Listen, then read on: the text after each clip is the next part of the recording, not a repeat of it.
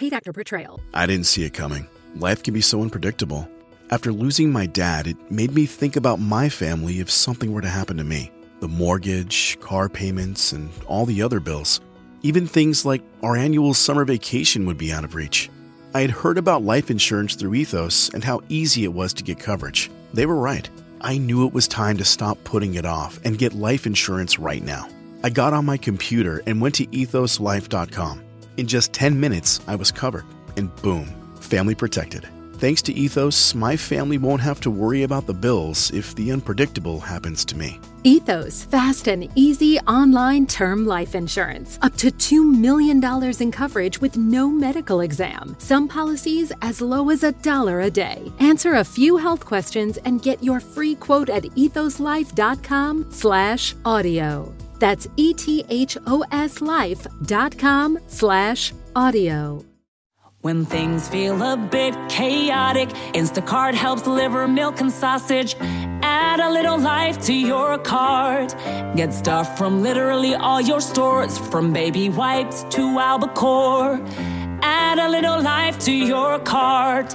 Instacart helps get your groceries. Your first three deliveries are free. Download Instacart, add life to cart. Terms apply.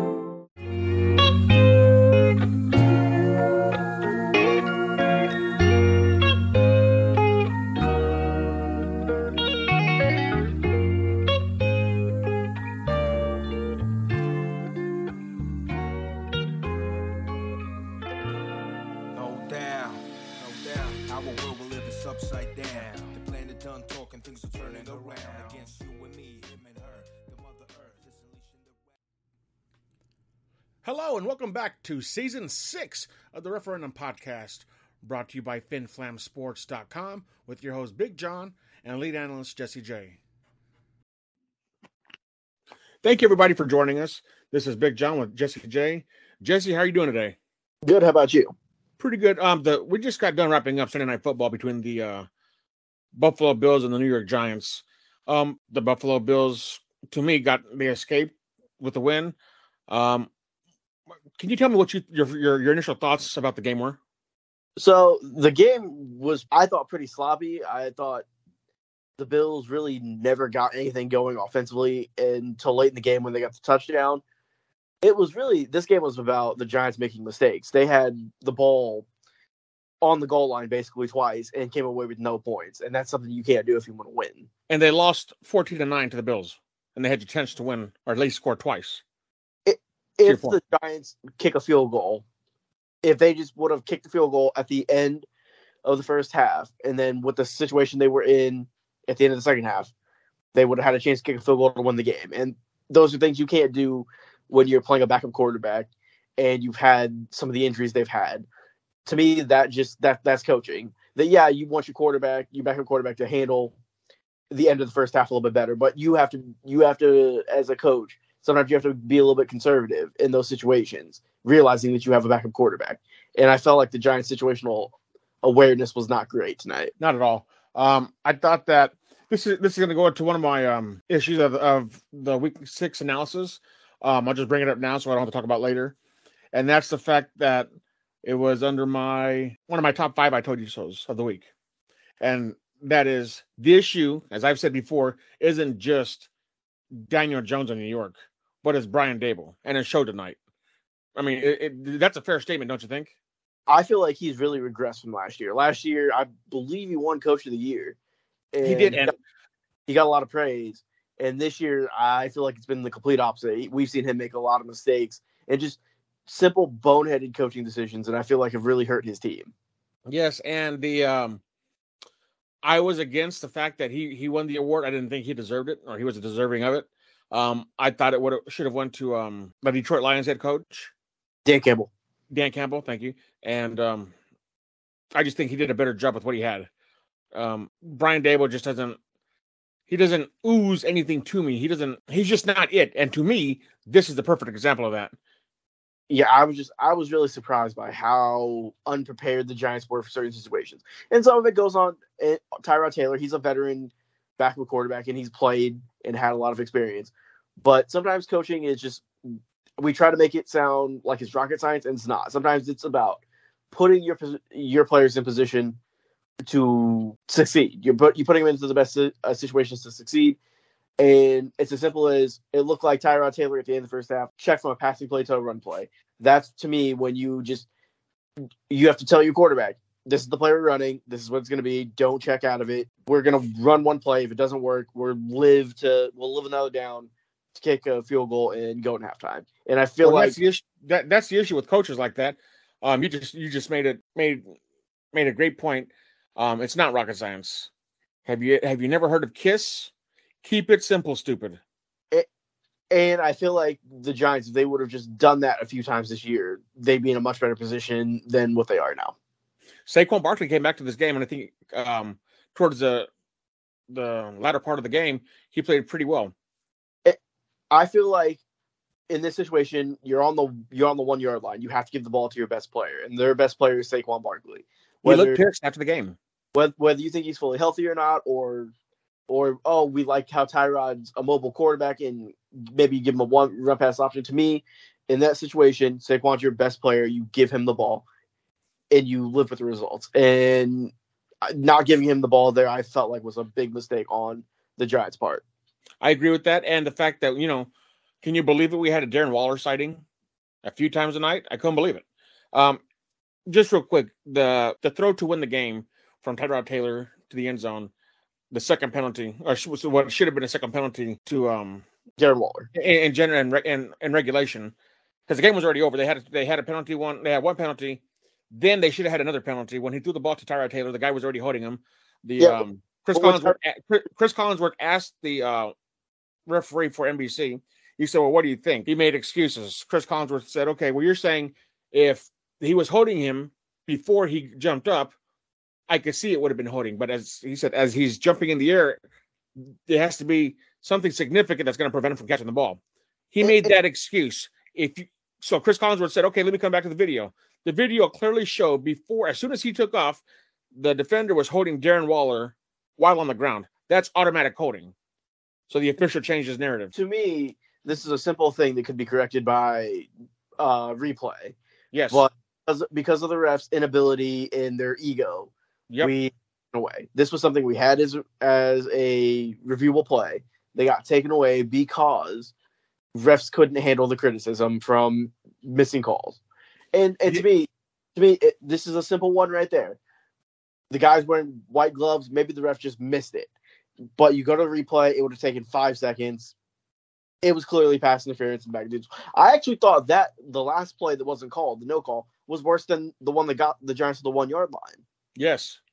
and it just it, it was it was to the point where it was just to me egregious because you could you could see his hand was inside of the jersey and he was actively pulling it with two hands yeah th- that's one of those ones where you you ask well what are the solutions and the solutions are easy it's just that the refs didn't like it which to me is why you need it, it- you need two or three different people in the in in the booth in the replay booth who are in, independent arbiters in this situation that they're making the final call. I know they said, I know they say they do that anyways, but to me, this one is an easy call. Any anybody watching it that's not a Bills fan or a Giants fan, just anyone who has seen football before knows that's pass interference. It, it was pretty egregious to me. Um, which to me, it wasn't that great of a game, but it was a competitive game. Um, Josh Allen. I'll, I'll get to Josh Allen later. Um, but it was it, it was an enjoyable game. It wasn't the greatest game. You know, it wasn't a classic, but it, it was an enjoyable game to me. I also thought Tyrod Taylor played good. Saquon Barkley played well. Uh, the coaching from the New York Giants sucked. Um, and the coaching from the Buffalo Bills side, I don't think was any better, to be honest with you. Well, to me, this game comes down to the it comes down to the two plays, the one at the end of the first half, one at the, the end of the second half.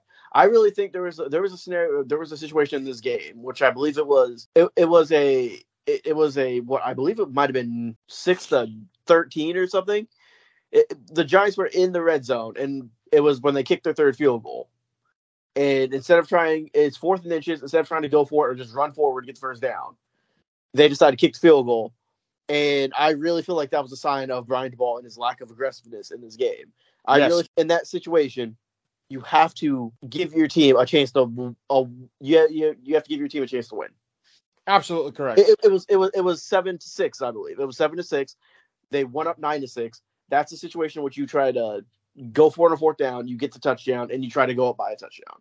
And the lack of aggressiveness there has been kind of the issue with Brian Ball. I feel like this season is that his decision making is very erratic.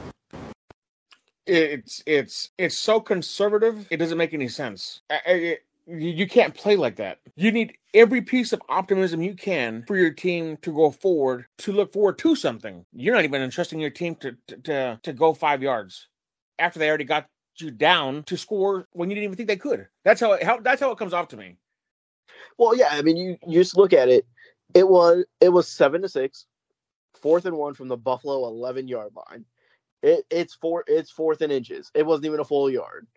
And instead of going for it and trying to get the first down and putting yourself in a position to get a touchdown, you kick the field goal, and you you make it harder for your team to win. Right. Because you have to, I think in this situation you you have to balance having a backup quarterback and having guys in and out. But to me, every time you get a touchdown with every time you have an opportunity to score a touchdown with a backup quarterback, you have to go for it. That's just that, that's just how I feel about it. Is that if once you get in that 15 to 20 yard inside the 15 to 20 yard line with the backup quarterback, and you have a situation where it's fourth and short, you got to go for it because every chance you have to maximize yourself getting a touchdown, you you have to take those opportunities. And I feel like Brian Daboll didn't do that tonight. Correct. And the I'm- one with time did, they run out of time in the first half, and that's just where you have to you have to as a veteran as yes you have the veteran quarterback, but as as Brian Ball, you have to make sure that you don't have a run play there, and that it's just a quick rollout, or you do something to give yourself time to kick field goal. It's just simple simple mistakes that have really cost the Giants this year. I couldn't agree more. And I think he the the loss um puts him in a deeper hole. Tyrod Taylor played well enough to win the game. Brian Daboll cost him the game. Um, so how next week is going to fare, I don't know, but it should be interesting going forward. And if he even keeps his job by the end of the season, It's one of the few times that it, you see a complete 180 with the coach, where a coach wins Coach of the Year, and then the next year you just you just see it fall apart so quick. Um, I can't really think of many examples of it no, but I I, I know it's there. I, I'm with you on that. where you you see a coach who last year takes the team to the playoffs, they win a playoff game, and then the next season they just they don't even look half of as good as they were the season before. I, I, there's two I could think of, and I think I think it's kind of funny. Um, oh my God, he used to be the um, Detroit Lions head coach with Matthew Stafford, um, and he's the one who ran off the field going off on one of the the coaches, the opposing coach. I think it was John Harbaugh, and um, Jim Schwartz, Jim Schwartz, yes, who's also now the coach for the Cleveland Browns. he's the defensive Yes, and uh, uh, defensive coordinator, yes. Which is ironic because the other example I was going to use is under Baker Mayfield, right after they went to the um, AFC Championship against the Kansas City Chiefs, that was the divisional round. divisional round. I'm sorry. Um, the next season they played like shit. Yeah, That's, I mean that's the only thing that could come to mind regarding that. yeah that, that that's one of those that's one of those that i think is a good comparison is that you see a team get so close and in the case of the giants they got blown out by the eagles and the browns were a few play like they, they hung with the chiefs uh Mahomes missed the second half, but they, they hung with the Chiefs, and then the next season it just every it seems like everything goes wrong, and I think we're seeing that with the Giants. They're experiencing a little bit of that where everything went right the season before, and then everything is going wrong this season. Yes. Um. Any more thoughts on Sunday night on the final night, the final game of um Sunday night football? I think we got kind of the full Josh Allen experience. We'll get into it a little bit later, but it was the full Josh Allen experience where it, it's some big plays and some big flashy plays, along with some really inconsistent play and unevenness that always seems to appear in big games for him. Absolutely, and you have pointed that out for years now. Um, well, let's let's get into the to the rest of the show. Heading into week six, on the last podcast, I labeled this week upset week. Whether it's on social media or just me speaking uh, to friends and family, people called me crazy because of the the, the matchups that were going to happen this week. That just seemed like they would never, the underdogs would never have a chance to win. And guess what? A lot of big things happened this week, and I think almost every game I watched, I was entertained by and that's saying a lot because there still to me is clearly no front runner of the NFL. Who's the best team overall? Consistent on every single level. I don't see it. Um, but that just goes to the competition. It is Ryan here, and I have a question for you. What do you do when you win? Like, are you a fist pumper? A woohooer, a hand clapper, a high fiver. I kind of like the high five, but if you want to hone in on those winning moves, check out Chumba Casino. At chumbacasino.com, choose from hundreds of social casino style games for your chance to redeem serious cash prizes. There are new game releases weekly, plus free daily bonuses. So don't wait. Start having the most fun ever at chumbacasino.com. No purchase necessary. Group. Void were prohibited by law. See terms and conditions. 18 plus. Hello, it is Ryan, and we could all use an extra bright spot in our day, couldn't we? Just to make up for things like sitting in traffic, doing the dishes, counting your steps, you know, all the mundane stuff. That is why I'm such a big fan of Chumba Casino. Chumba Casino has all your favorite social casino style games that you can play for free anytime, anywhere with daily bonuses. That should brighten your day a little. Actually, a lot. So sign up now at chumbacasino.com. That's chumbacasino.com. No purchase necessary. VGW Group. Void were prohibited by law. See terms and conditions. 18 plus. So let's get to some of the news of the week heading into week seven. Jets wide receiver Garrett Wilson says the turf at MetLife, at MetLife Stadium is garbage after his non contact injury today. And next we have Bears quarterback Justin Fields dislocated his thumb and popped it back in. Uh, he tried to come back in the game but couldn't grip the football, according to uh, Jay Glazer. Then we got Jets um, head coach Robert Saleh says they played a gauntlet of quarterbacks and, embar- and have embarrassed all of them. Speaking about their defense after their win against the Eagles today, um, those quarterbacks have faced Patrick Mahomes, Josh Allen, Jalen Hurts, Russell Wilson, Dak Prescott, and Mac Jones. Pretty interesting comments. We'll get to that later. Um, Jimmy Garoppolo suffers back injury and leaves the game against the Patriots. Christian McCaffrey suffers an oblique injury, and Ryan Tannehill and is, and is injured and left the game in the third quarter with an ankle injury. A lot of injuries going on today. Baker May- Baker Mayfield also suffered a, uh, a left hand injury and left the game. Um, Aaron Rodgers was on the field for the Jets, tossing the ball before the game. Dolphin superstar uh, cornerback Jalen Ramsey could return to the practice could, could return to practice as soon as this week, um, and he is currently ahead of schedule with his recovery as, as he seems to be on track to beat his initial December deadline of return. He's starting he's targeting a early return in November. A few more notes. We got the NFL has discussed the idea of potentially hosting a Super Bowl in London at some point in the future. That's gonna fucking suck. Excuse my language. Last but not last but not least, quarterback Anthony Richardson of the Indianapolis Colts is strongly considering season-ending sh- shoulder surgery on his damaged AC joint. Any thoughts about any of the news or updates that um, I just I just listed off? So Fields obviously getting hurt is going to be an issue, mainly because the Bears this was uh this was the season where they were supposed to take a step forward and really advances as a franchise. Instead, it's seemingly gone south, and now Fields is hurt. That that's a tough break. Robert Saleh talking about embarrassing the quarterbacks. I mean, they're three and three. I don't really know what he's talking about. You, you're three and three. You're, you're an average team. Yeah, you've done okay, but like that, you should expect that. You put most of your resources into your defense. You should be able to stop teams.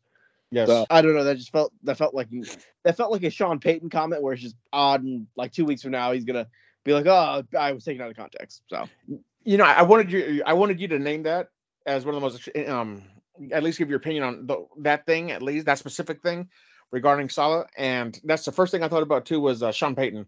The it's an arrogant comment when you were starting to believe that your job was in jeopardy. Now because you're at 500, you feel a, a certain type of way.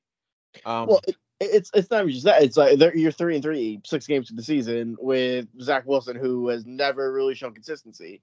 I that that comment just feel it feels kind of odd. It felt maybe he's trying to motivate his team or like prep hype up his team, but that just it felt way too Sean Payton for me after they bitched about Sean Payton talking about they bitched a lot about Sean Payton in his comments about Nathaniel Hackett. And for that for them to make similar comments just a couple weeks later is just odd to me. Exactly, and, and that's a fair point. They played him last week.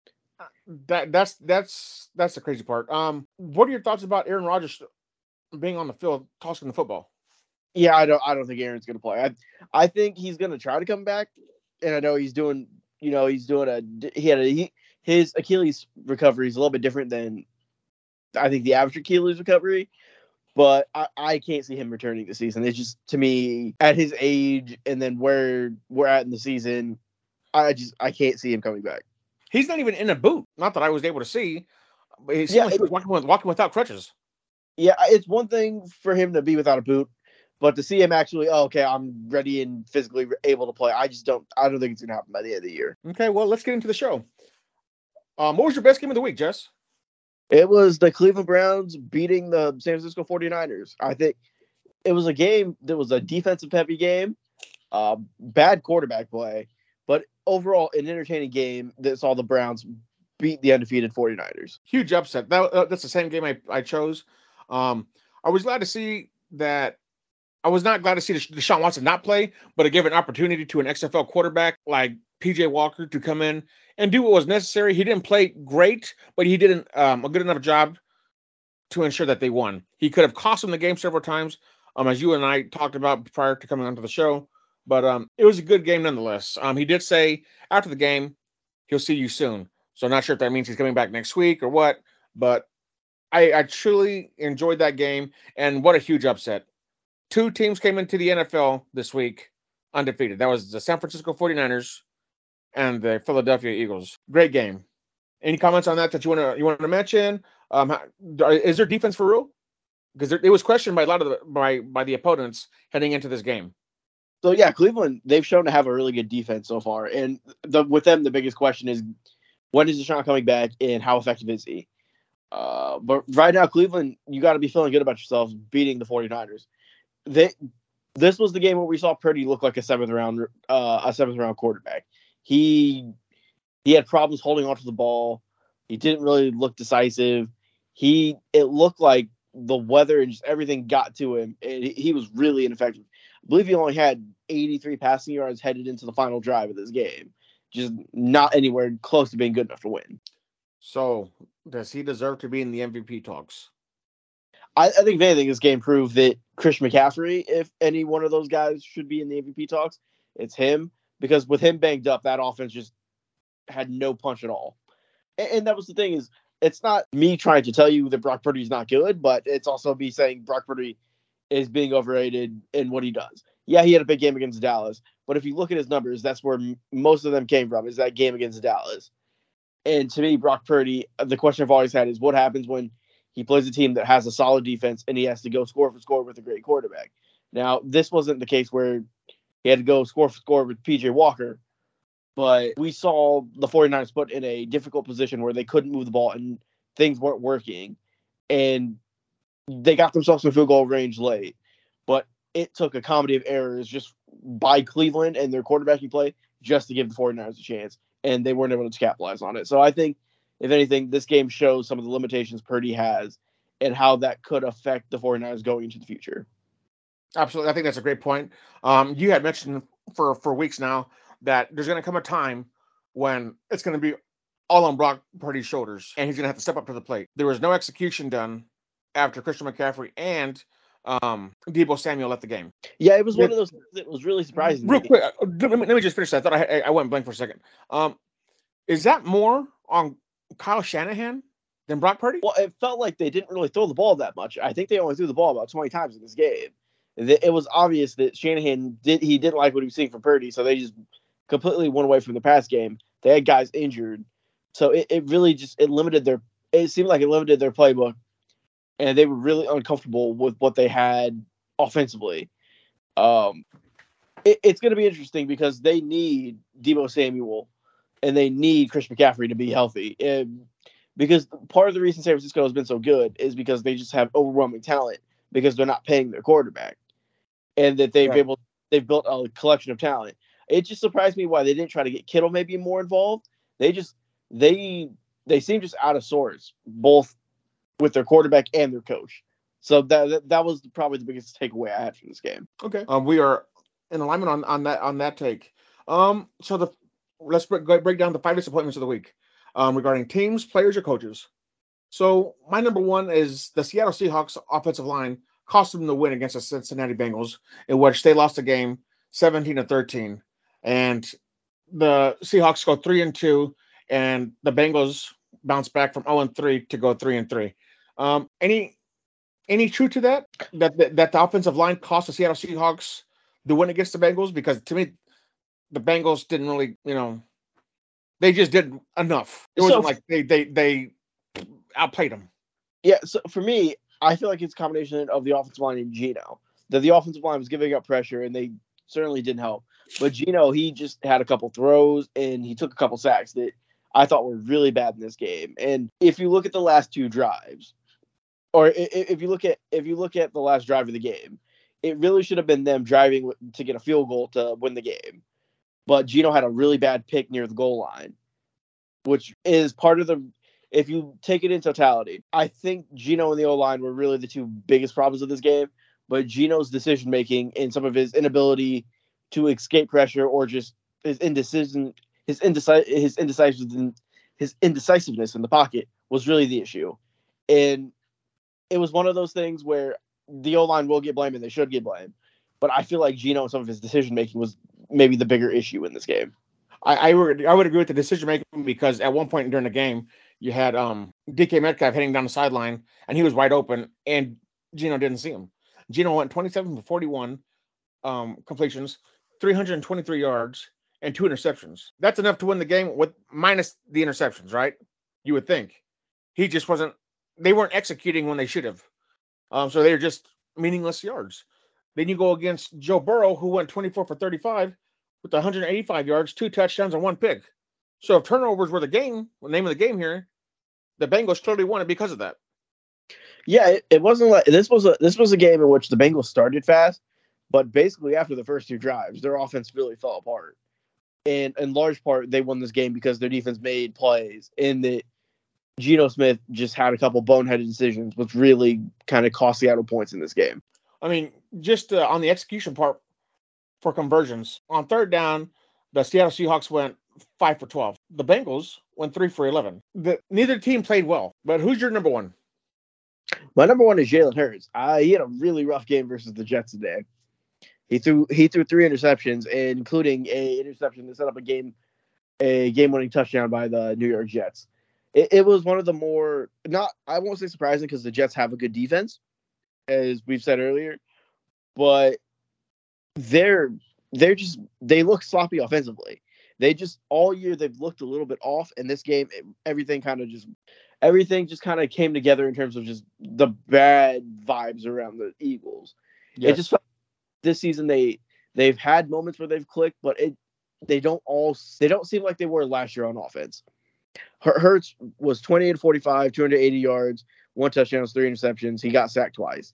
It just Hurts to me at least seems like he's moving a little bit slower and he just seems a little bit more indecisive than he was last year. I mean, the the entire Eagles team had four had four turnovers. You can't win a game like that. While the Jets, yeah, J E T S had none. There were no turnovers.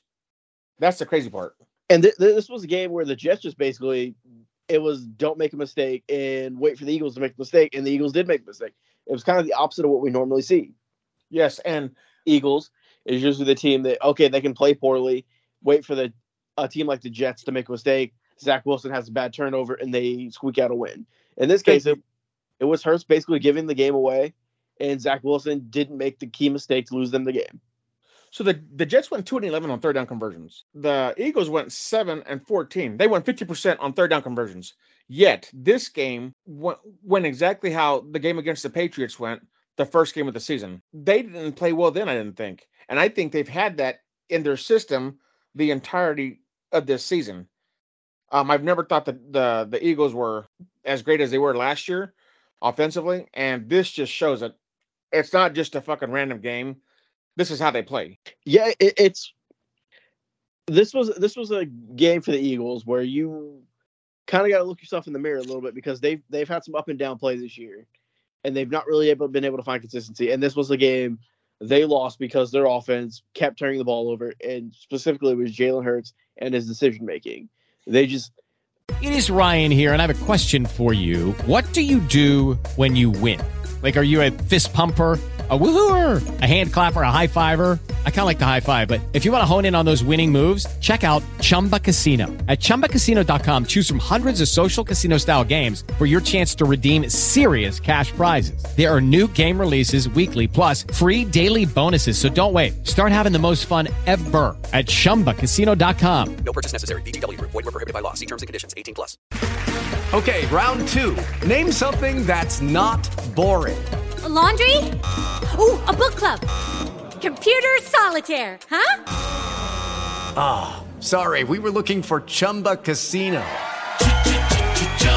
That's right. ChumbaCasino.com has over 100 casino style games. Join today and play for free for your chance to redeem some serious prizes. ChumbaCasino.com. No purchase necessary. Were prohibited by law. 18 plus. Terms and conditions apply. See website for details. They've kind of looked a little bit off all year, and this is where it really steamrolled and gave the chance or the gave the Jets the chance victory or a chance to get a victory. And the Jets in this game, they were able to steal a win, despite the fact that uh, Zach Wilson had less than 200 yards passing. And that, that's going to be the Jets' formula going forward: is their defense creating turnovers and Zach Wilson not turning the ball over and costing his team points. I couldn't agree more. Um, who's your number two? My number two is Brock Purdy. He- we mentioned a little bit earlier, but he he really struggled in this game, and it felt like Shanahan knew he was struggling, and he just kind of went away from him. It was one of those. It was one of those games where Brock Purdy hasn't really had.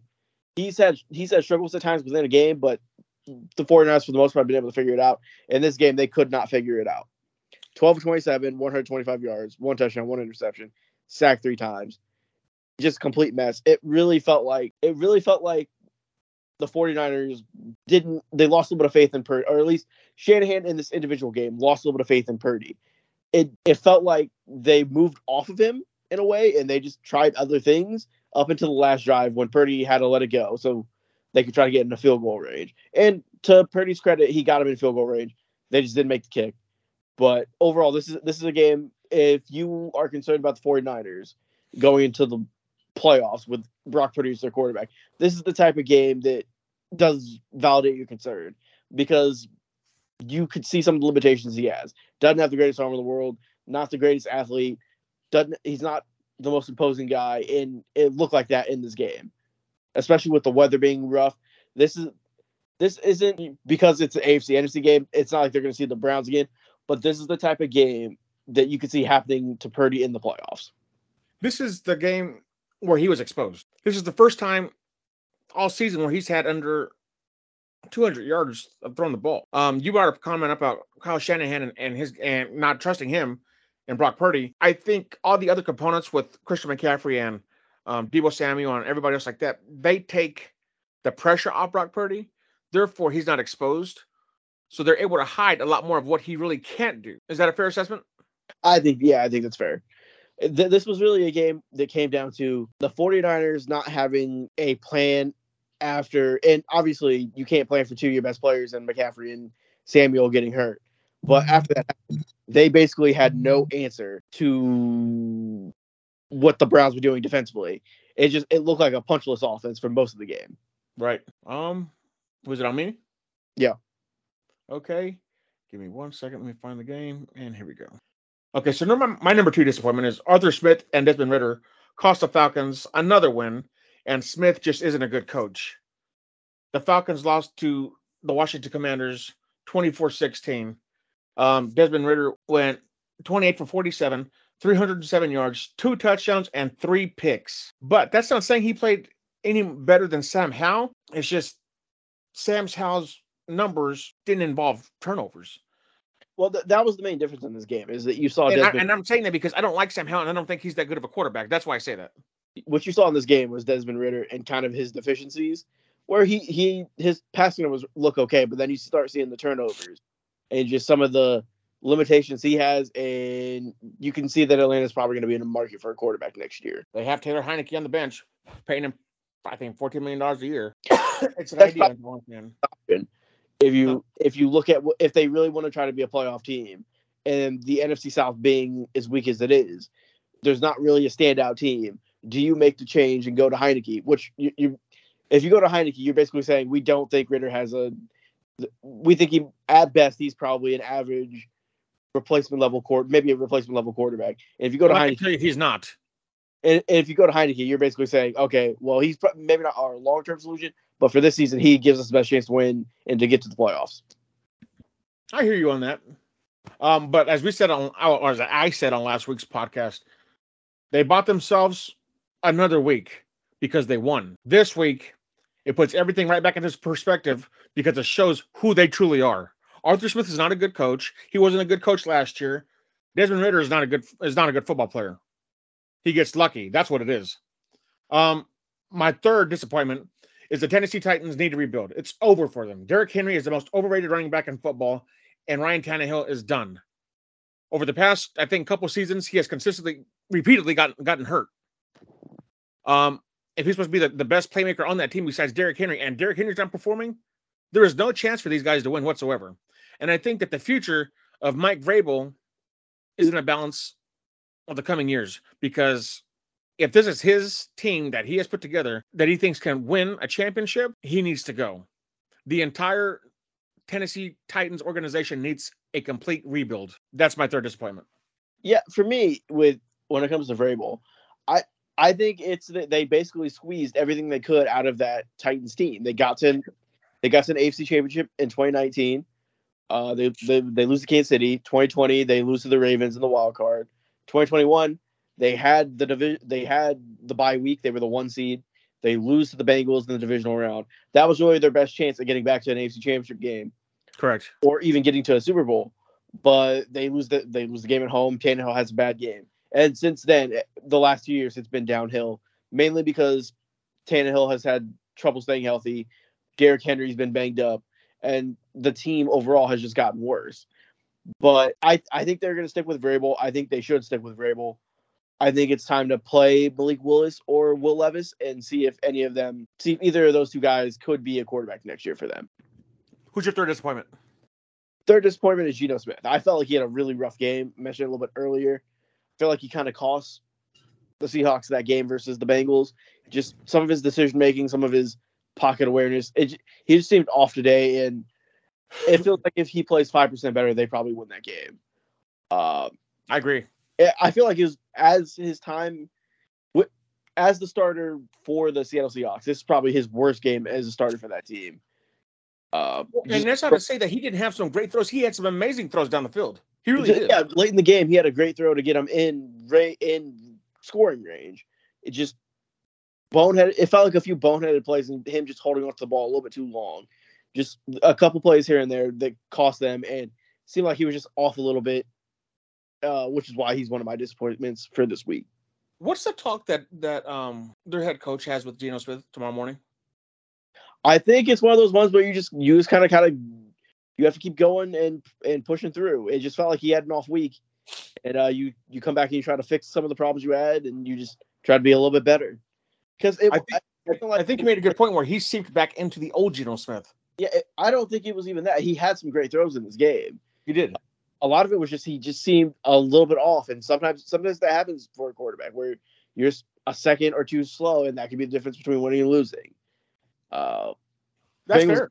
they have a they have a solid defense, but uh, I think this is one of those ones where Geno's going to watch film and think, man, we left some plays out there uh, that could have helped us win the game. I think that I think that's a fair um disappointment. Um, and your fourth one is Saints and Derek Carr. Derek Carr threw for 350 yards, and they had 13 points and lost the game. and it I- wasn't a it wasn't a nice 350 yards either. Th- this game, so CJ Stroud, 13 and 27 for 199 yards, two touchdowns and an interception. If you if you think that okay, well, you know, it wasn't great. He was uneven. He for the most part, CJ Stroud has done pretty well, but that was a bad game from him. Derek Carr, 32 of 50, 353 yards, one touchdown, one interception. The fact he threw for 353 yards and they had 13 points is just mind-boggling. It's confusing. The Saints just it feels like they're a great match for Derek Carr because they have a lot of talent, and then you look at Derek Carr. Oh, he's going to go to this new team and be in a better situation. He's going to put up big numbers, and they're they're they're made perfect for each other. They have a lot of hype. On paper, they should be better than they are, but they're just a very average team. And in this case, average team, average quarterback, perfect combination. Okay, so my number four disappointment it's been disappointing from week one of, of the season, and this goes for the entire NFL. the NFL has a problem with their offensive lines not being good enough to block the pass rush or to protect, protect the quarterback whatsoever at all. And it's across the board for every single team the Chiefs, the 49ers, the Seahawks, the Lions, the Bills. There is no good offensive line in the NFL right now. Um, there, I mean, okay, so there's a there's just an article that just came out on, on Bleacher Report. Its lack of offensive line development in NFL falls on league and coaches. While the coaches are trying to put it on the blame on college, it doesn't do any justification by, by doing that whatsoever. So, um, in an interview conducted last year as part of the Brock and Sock show in Seattle, Seattle Seahawks assistant head coach slash offensive line coach Tom Cable torched collegiate offensive linemen with sweeping generalizations. I'm not wanting to offend anybody, but college football offensively has just gotten really, just really bad. Fundamentally, you see these big bodies and think he's six foot five, 300, and his arm is this, and you watch him and he's not a finisher. He doesn't, he doesn't train. He can't stay balanced. He can't play with leverage. You see all these negatives, and I think I can get a defensive guy who runs a little faster, jumps a little higher, that's got an aggressive streak in him. At least I can see that on defense. I'm going to have to retrain an offensive lineman that's coming out of college the right way because they're not doing it correctly. Strong words, uh, and that's just, that's not the end of the statement, but those are strong words on many of the things that I've never understood why the development of offensive linemen is not conducted properly during the offseason. Um, so he finishes his statement with saying, Unfortunately, I think we're doing a huge disservice to offensive football players, other than the receivers that come out of, come out of these spread systems. What Cable's what Cable's comp, a complaint ultimately break down to is different expectations placed on the position compared to other coaches. What are your thoughts on that? I may have spoken too fast, but um, do you get so, the gist of that? Uh, yeah, I I got the gist of that. I think the main issue can be pointed pointed towards a team like Detroit. We all think Detroit has a good offensive line. Jared Goff got sacked three times today, and that's from what we think it is a good offensive line. Yes. The, overall, the offensive line play has hasn't been as good. It's a little bit surprising because typically the offensive line play is sloppy the first three or four weeks when teams really just it's their offensive line hitting other guys for an extended period of time. Uh, in in this case, it doesn't. It seems like some of them haven't gotten better, and it's taking a little bit longer. So, I think the biggest issue is the lack of practice time. The the lack of time in the pads for the offensive line affects them more than it does any of the other players, whether it's linebackers, receivers, tight ends, defensive backs, safeties. Offensive line players need to be in pads, and they're not in pads because of the new CBA and some of the new rules that limit pad time and padded practices. Obviously, you're trying to keep players healthy, but guys, offensive guys on the defense line need to be in pads if they're going to get used to blocking and just technique and everything that goes into it and the lack of the lack of time in pads and just hitting each other that does i think have an effect on all on offensive line play and i think what we're seeing is that them not being in pads has led to some really sloppy play. I also think some of it is on the quarterbacks. Some of the offensive line play we've seen is on some of the quarterbacks, and their indecision and their in uh, decision and just indecisiveness in general. Uh, going back to the Seahawks and Bengals game, watching Geno, he looked really uncomfortable and he looked very indecisive. He took a couple sacks that I feel like he could have thrown the ball away, or just if he would have made the decision to scramble a second sooner, he would have had a little bit of room to run. And I think it's a combination of just the offensive line not being ready from a physical standpoint, and sometimes quarterbacks not being fully sure of what they should do on a given play. I'm gonna break down. Oh, I'm gonna, I'm gonna read, and you can break down the rest of this this article. Okay, so it says Kyle Long, Larry Warford, Larry Warford, Zack Martin, Gabe Jackson, Joel Bitonio, and Mitch Morse all became instant impact rookies upon their arrivals. None of them previously played in a traditional pro style offense. These are talking about linemen. This year's draft class doesn't paint an entirely different picture either. The Baltimore Ravens drafted Notre Dame's Ronnie Stanley, sixth overall. The Miami Dolphins spent the 11th, the 13th overall pick on Ole Miss's Laremy Tunsil. Three picks later, the Detroit Lions chose Ohio State's Taylor Decker. Seattle rounded out the first round when it chose Texas A&M's Germain Ifedi. Altogether, these altogether these teams chose seven offensive linemen in the first round. Four four of them were still deemed talented enough to warrant such picks, despite any concerns of their collegiate system. In total, 41 offensive linemen heard their names called on draft weekend, and 59% of those selected didn't even play traditional offense. Okay, before you go, I'm gonna comment on that. This, and I harp on it every single podcast. This is why the XFL is crucial to the NFL. If you guys have guys who are 350 pounds sitting at home, not working out, not doing anything to help their their game over the summer, these guys just get done playing in the summer. These guys are healthier than the guys who are coming back to play getting paid all this money from the XFL. These are the guys you need to implement into your systems. These are the guys who just got reps. This is the most important thing to make the the the XFL the mo- successful. The offensive line. You have pointed this out several times, Jess. This is the key. Go ahead. Well, there's only so much that we see a lot in training camp now. A lot of like shadow blocking because the offensive line, defensive line are wearing pads, and I feel like that's part of the problem. Is just you have to have guys in pads, and you have to have them practicing their job, and a lot of times they're not able to because of the limitations with practice. So when they actually do get on the field and they're hitting, for some teams it's taking longer than other than others, and what we're seeing overall, I think this season is just a lack of consistent line play, and I think that is directly correl- correlated to the fact that a lot of these offensive linemen aren't really hitting, and some of them don't even play in preseason. So it's it's taken longer than it normally would for these guys to finally click and develop as a unit. Uh, to give further context on to what Mudd said, he said in the old days we didn't have the collective bargaining agreement that we have now, and that is you can't coach the player from the last game until about June first, actually closer to April first.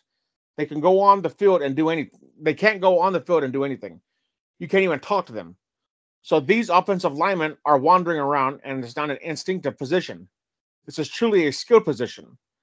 Skill is something that you learn to do. It isn't something instinctively like the other guys that catch passes and stuff like that.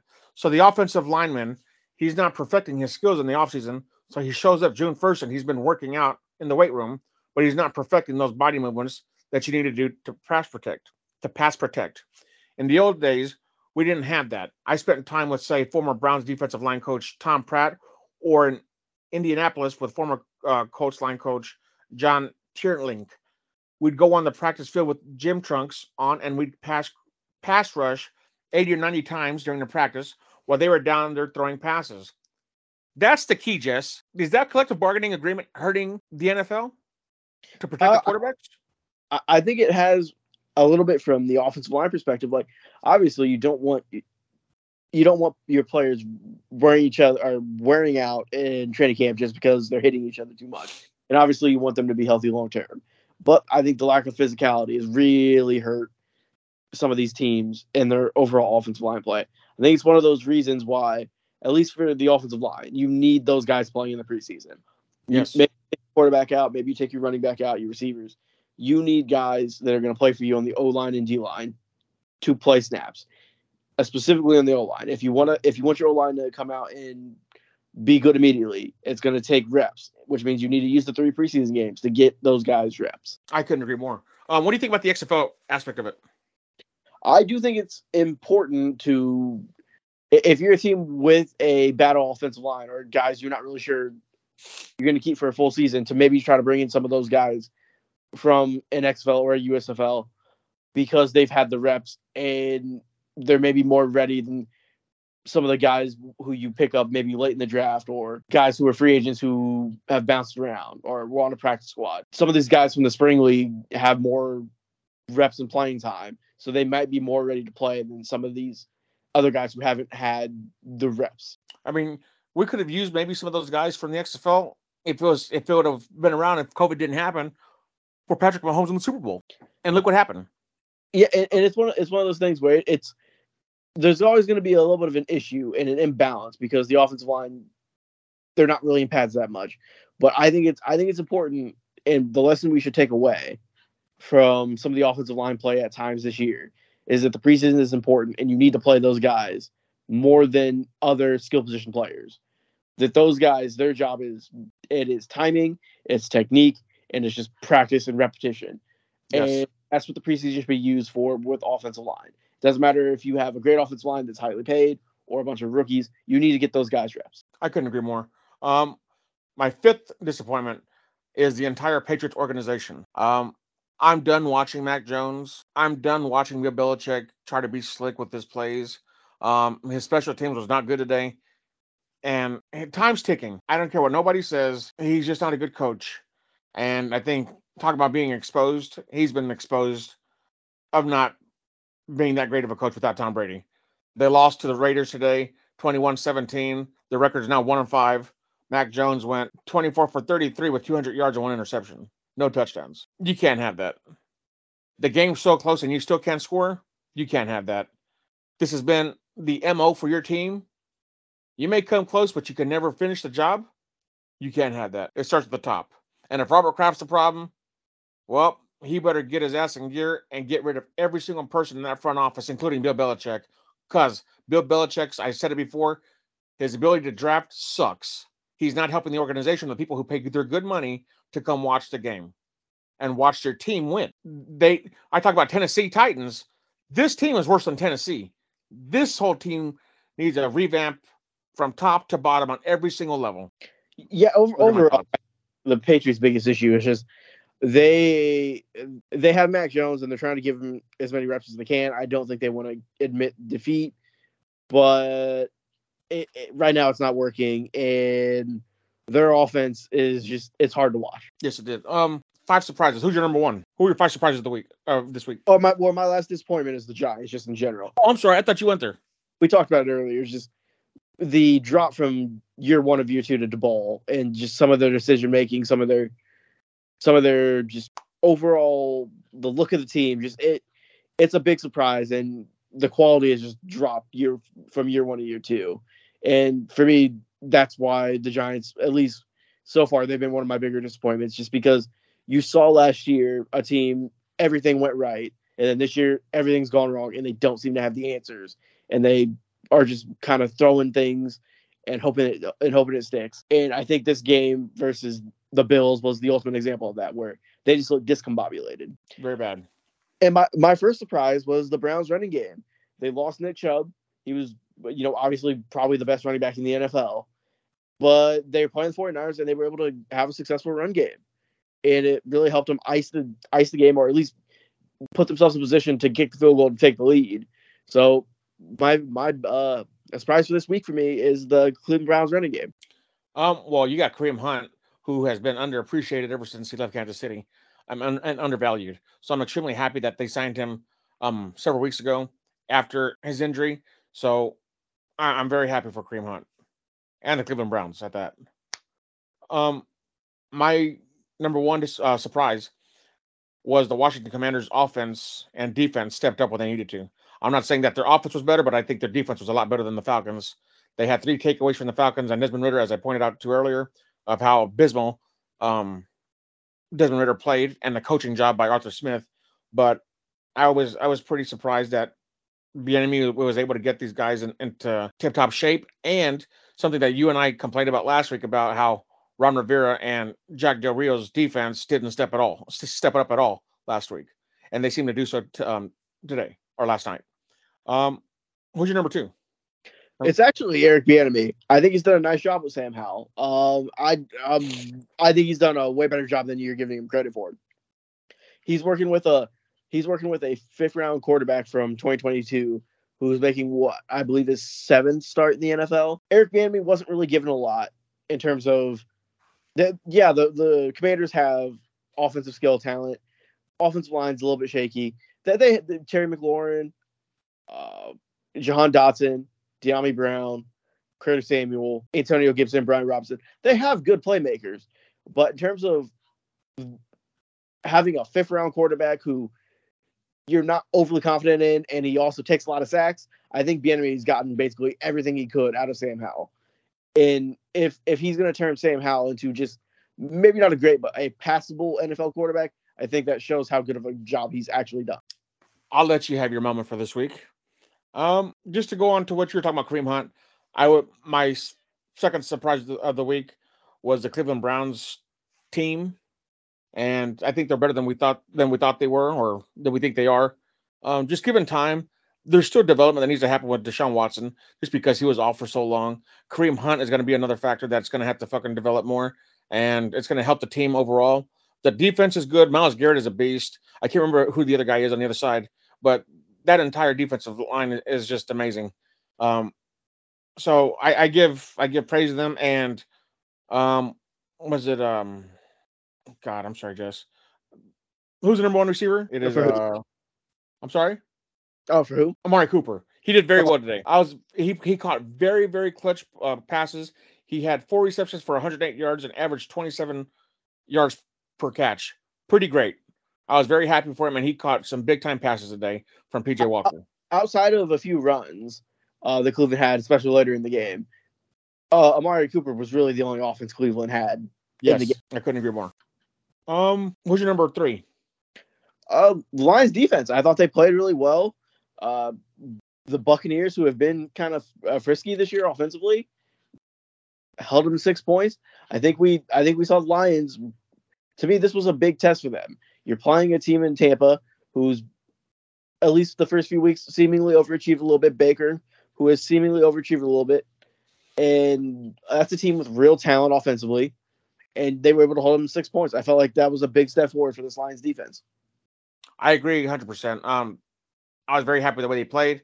Um, and knowing that uh, that Baker Mayfield can be sporadic with his throws and somehow they they, be, they get executed, I think they did a very very well, uh, good job. And that was your number two. No, num- my number three. Okay, so my number three is the Jets defense is really good, and the Philly and the Philadelphia Eagles are not that great. But Jalen Hurts is clearly is clearly better than Zach Wilson by a mile. I, we talked about that earlier, um, so I'm not going to really elaborate anymore. Just that I think they've had a problem offensively since Game One against the Patriots. But um, the Jets defense is the real deal. Who's your next one? Oh my my fourth surprise is Mac Jones. I'm I'm surprised he wasn't benched. I I know they. I know they scored a touchdown late, but I mean, just watching that game, it's hard to watch Mac Jones or Mac Jones. He just Judy was boring. Hello. Then Judy discovered ChumbaCasino.com. It's my little escape. Now Judy's the life of the party. Oh, baby, Mama's bringing home the bacon. Whoa, take it easy, Judy. The Chumba life is for everybody. So go to ChumbaCasino.com and play over 100 casino style games. Join today and play for free for your chance to redeem some serious prizes. chumba ChumbaCasino.com. No purchase necessary. Void where prohibited by law. 18 plus terms and conditions apply. See website for details. Hey guys, it is Ryan. I'm not sure if you know this about me, but I'm a bit of a fun fanatic when I can. I like to work, but I like fun too. It's a thing. And now the truth is out there. I can tell you about my favorite place to have fun Chumba Casino. They have hundreds of social casino style games to choose from, with new games released each week. You can play for free anytime, anywhere. And each day brings a new chance to collect daily bonuses. So join me in the fun. Sign up now at chumbacasino.com. No purchase necessary. Group. Void where prohibited by law. See terms and conditions. 18 plus. it just it just there seems to be a lack of confidence. Maybe it's just maybe it's just his overall talent or his faith that in the coaching staff. But it just right now the Patriots are a mess, and I was I was surprised they didn't bench Mac Jones. He he just it just it's just not working. Like I don't know if there's anything other to say than it's not working, and they need to do something differently. Whether it is Bailey Zappe, whether it is Malik Cunningham, whether it is Will Grier off the practice squad, they need to do something because what they're doing right now is not working. Agreed. Um, my fourth one is Mike Evans is not playing the way he should. Since week two wrapped up, he has averaged only 53.75 yards a game in four out of the five games he's actually played this season, missing one game. In the game against Chicago, in Chicago, he had 171 yards, and that's the only anomaly of a game he's had this whole season. There's something wrong with Mike Evans. I don't know what it is. I don't know if he's trying to protect his body, um, but he's not the same player as he's been for the past many years he's been in this league. That's my two cents on that. Any comment, or you want to go to your next one? Uh, let's go to the next one. Okay. For, for me, my last surprise was the 49ers run game and it being really bad. Outside of Chris McCaffrey, who got hurt in this game, he had a 27 yard long run. Take away that they had 24 carries for 81 yards, about 3.3 yards a carry. That to me was the most surprising part. I know the Browns have a good defense, but that's what the 49ers hang their hat on is being able to run the ball and then create their passing game off the run. The fact that once McCaffrey got hurt, they were basically basically punchless offensively. That that to me should be a big concern because if he's out any extended amount of time, I worry about their offense and their ability to run the ball and then throw the ball off of their run game. That should be interesting going down going down the stretch of the uh, season. Um, my number five is I was definitely surprised to see the Carolina Panthers start off with a 14 0 score early on against the number one offense in the league and the Dolphins, which didn't last long as they lost to the Dolphins 42 21. But it was still good to see them have some type of rhythm, some type of some type of momentum and back to back drives to score. I'm not sure what happened or why it happened, but that was still good to see Bryce Young get some confidence in his in his throwing game. What happened after that? It disappeared, or, or it had to have, or something happened with the receivers. But yeah, um, it was still good to see that they were they made somebody panic somewhere. That's my fifth one. O- overall, I think with the with what we're seeing to get to the Dolphins a little bit is that I think what we saw is that the Panthers came out in their first couple drives. They had direct points they wanted to hit, and they hit on those, and they were able to score two touchdowns. That I think the Dolphins are going to struggle against offenses that know what they want to do and have an identity. Uh, the Panthers, their first, basically their scripted plays worked. Then after that, didn't really work.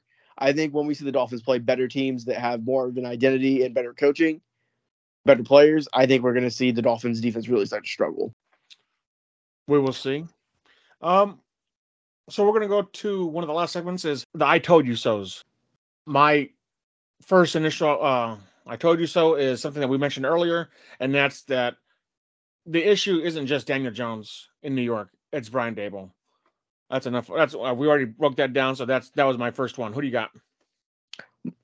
My first one is just the Bears coaching staff. They stink. I've been kind of trying to tell people like their coaching staff is bad and that yes, Fields has some problems and he has not really grown as a quarterback, but I think a lot of that is in relation to the Bears coaching staff. I think they stink. They're, they're, they're awful, just genuinely awful. I couldn't agree more. He deserves better, even in spite of the injury. They, they don't know how to coach him whatsoever. Um, who's your number two? Uh, Josh Allen. I told, keep telling you, he's inconsistent. He's going to be up and down. He's going to be inconsistent. That sometimes he's going to look like he's unstoppable and he's just running through everyone. He's throwing deep passes. And then he has games like this against the Giants where they very easily could have lost this game and it would have made no sense at all. Now they're able to they were able to hang on and win, but this is the type of game that you get from Josh Allen way too often. That yep. it's not oh they play down to their competition. No, it's just there there are times where there are times where Josh Allen just his play is the problem and he's so erratic that he keeps other teams in games and they and some some of those times they lose games to teams they shouldn't lose. Oh, I couldn't agree more. Uh, that was later on down my list, but I'll, I'll, I'll go on that one now. Super, uh, superstar quarterbacks like Patrick Mahomes, or in this case Josh Allen, do not have this many mediocre performances on a consistent on a consistent basis ever. Josh Allen is no exception, and he should not have he should not have it. Well, to, to me, my my thing too is we've seen the Chiefs play down the competition and just okay, they're it looks like they're clearly not focused, or maybe not fo- not focused is not the right word, but they don't really seemingly care. But they're still able to find a way to win the game. Reid, Patrick Mahomes, they're able to put things together and find a way to win the win the game. In this game, in particular, this one right here, again, the Bills played against the Giants. They very easily could have lost. The Giants had the ball on the one yard line with a chance to win the game. Bad officiating, and it just it's one of those things where coaching Buffalo, you're you're playing in a division where you have Miami who's in front of you, and you can't really afford to lose games. And having a game like that versus the Giants, where they very easily could have lost, that that that's got to be a little bit concerning, especially as we start getting to the middle point of the season. We start really getting into the meat of the schedule. Can my um, was that your number two? That was my number two. Okay, I echoed that one too, so I'm gonna go with my third one, and that's that Desmond Ridder is not a good quarterback. I've said it since last year. Um, even though he has never lost at home until today, um, 300, 307 yards, two touchdowns, and three picks is not going to win you a game. Even if you just barely escape it, it may, but it's not going to make you look good. He's not a good quarterback, and he he doesn't deserve that start that starting job in Atlanta. Um, that's my third one. Who you got? My third one is the Panthers. They need another weapon. They trade away DJ Moore so they can move up and get Bryce Young. They really are suffering from not having a weapon.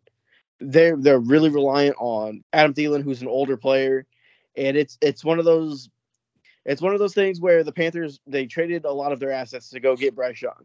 So you think you have the quarterback, or at least from an ownership perspective, you think you have the quarterback. Their receivers, Adam Thielen, 11 catches, 115 yards, and a touchdown. The next leading receiver was DJ Chark at three catches for 26. You can't win like that.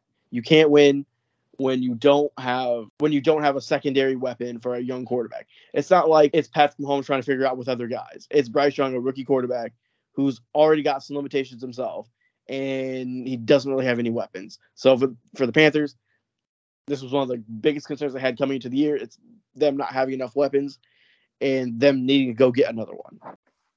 That's fair. Um, I want to go to my next one. I've said it forever now, and I'm going to have to keep saying it because it keeps happening, and I'm going to get my point across. The NFL has to make it a rule that backup quarterbacks, in some in some capacity, have to have a designated day where they take all the snaps because this is what happens when we get backup quarterbacks. And that's not even saying that all the starting quarterbacks in the NFL give us good quality football, but the backups who come in after these guys just in case something happens to them because they're either careless or accidents happen they have to they have to know the system you are hurting the game of football and wasting the people's money who are paying their good money to see the football whether it's on cable that they have to pay for satellite a provider however or buying a ticket you're wasting people's money because of a quarter another quarterback's ego that's not fair and you're hurting the game of football because they're not playing at a high level when you have people on the street who probably play better than play better than some of the quarterbacks that you have as a backup or starting quarterback. This is the problem when you get a quarterback, a star quarterback who gets hurt because they never they're never ever going to have somebody else to compete with them, and they have a random backup guy who's always going to be just a random backup guy who can't do the job. Probably because he doesn't get the reps that he needs. There's got to be some type of a bargaining agreement that's going to say, you know what, put that put my starting quarterback's ego aside we're going to have to do this just to have an insurance policy because if he doesn't have any any reps for eight months or six or um, six months, and then the playoffs hit, then what? You're in huge trouble. And then you're going to say, well, if Mahomes didn't get hurt and this guy didn't come in and we had somebody better, well, you know what? If you had some, you probably had somebody good who was just good enough to win you a game, but you didn't put the necessary work in there because of what? You want to hurt Patrick's ego? You want to hurt Josh Allen's ego? You don't want to hurt Joe Burrow's ego? That's unfair to the game. Get over yourself. We pay you because we care to be entertained. I'm done. My fourth one is CJ Stroud. Uh, he's going to be rookie of the year. He deserves to be rookie of the year. He didn't have a great game against the Saints, but I think what we're seeing is that CJ, if if they can keep CJ Stroud upright, they're going to have a chance in the playoffs, which is a, a crazy thing considering where the Texans were and what we thought of them coming into the year.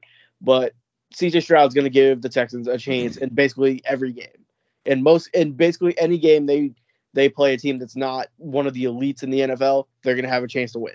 I think that's fair.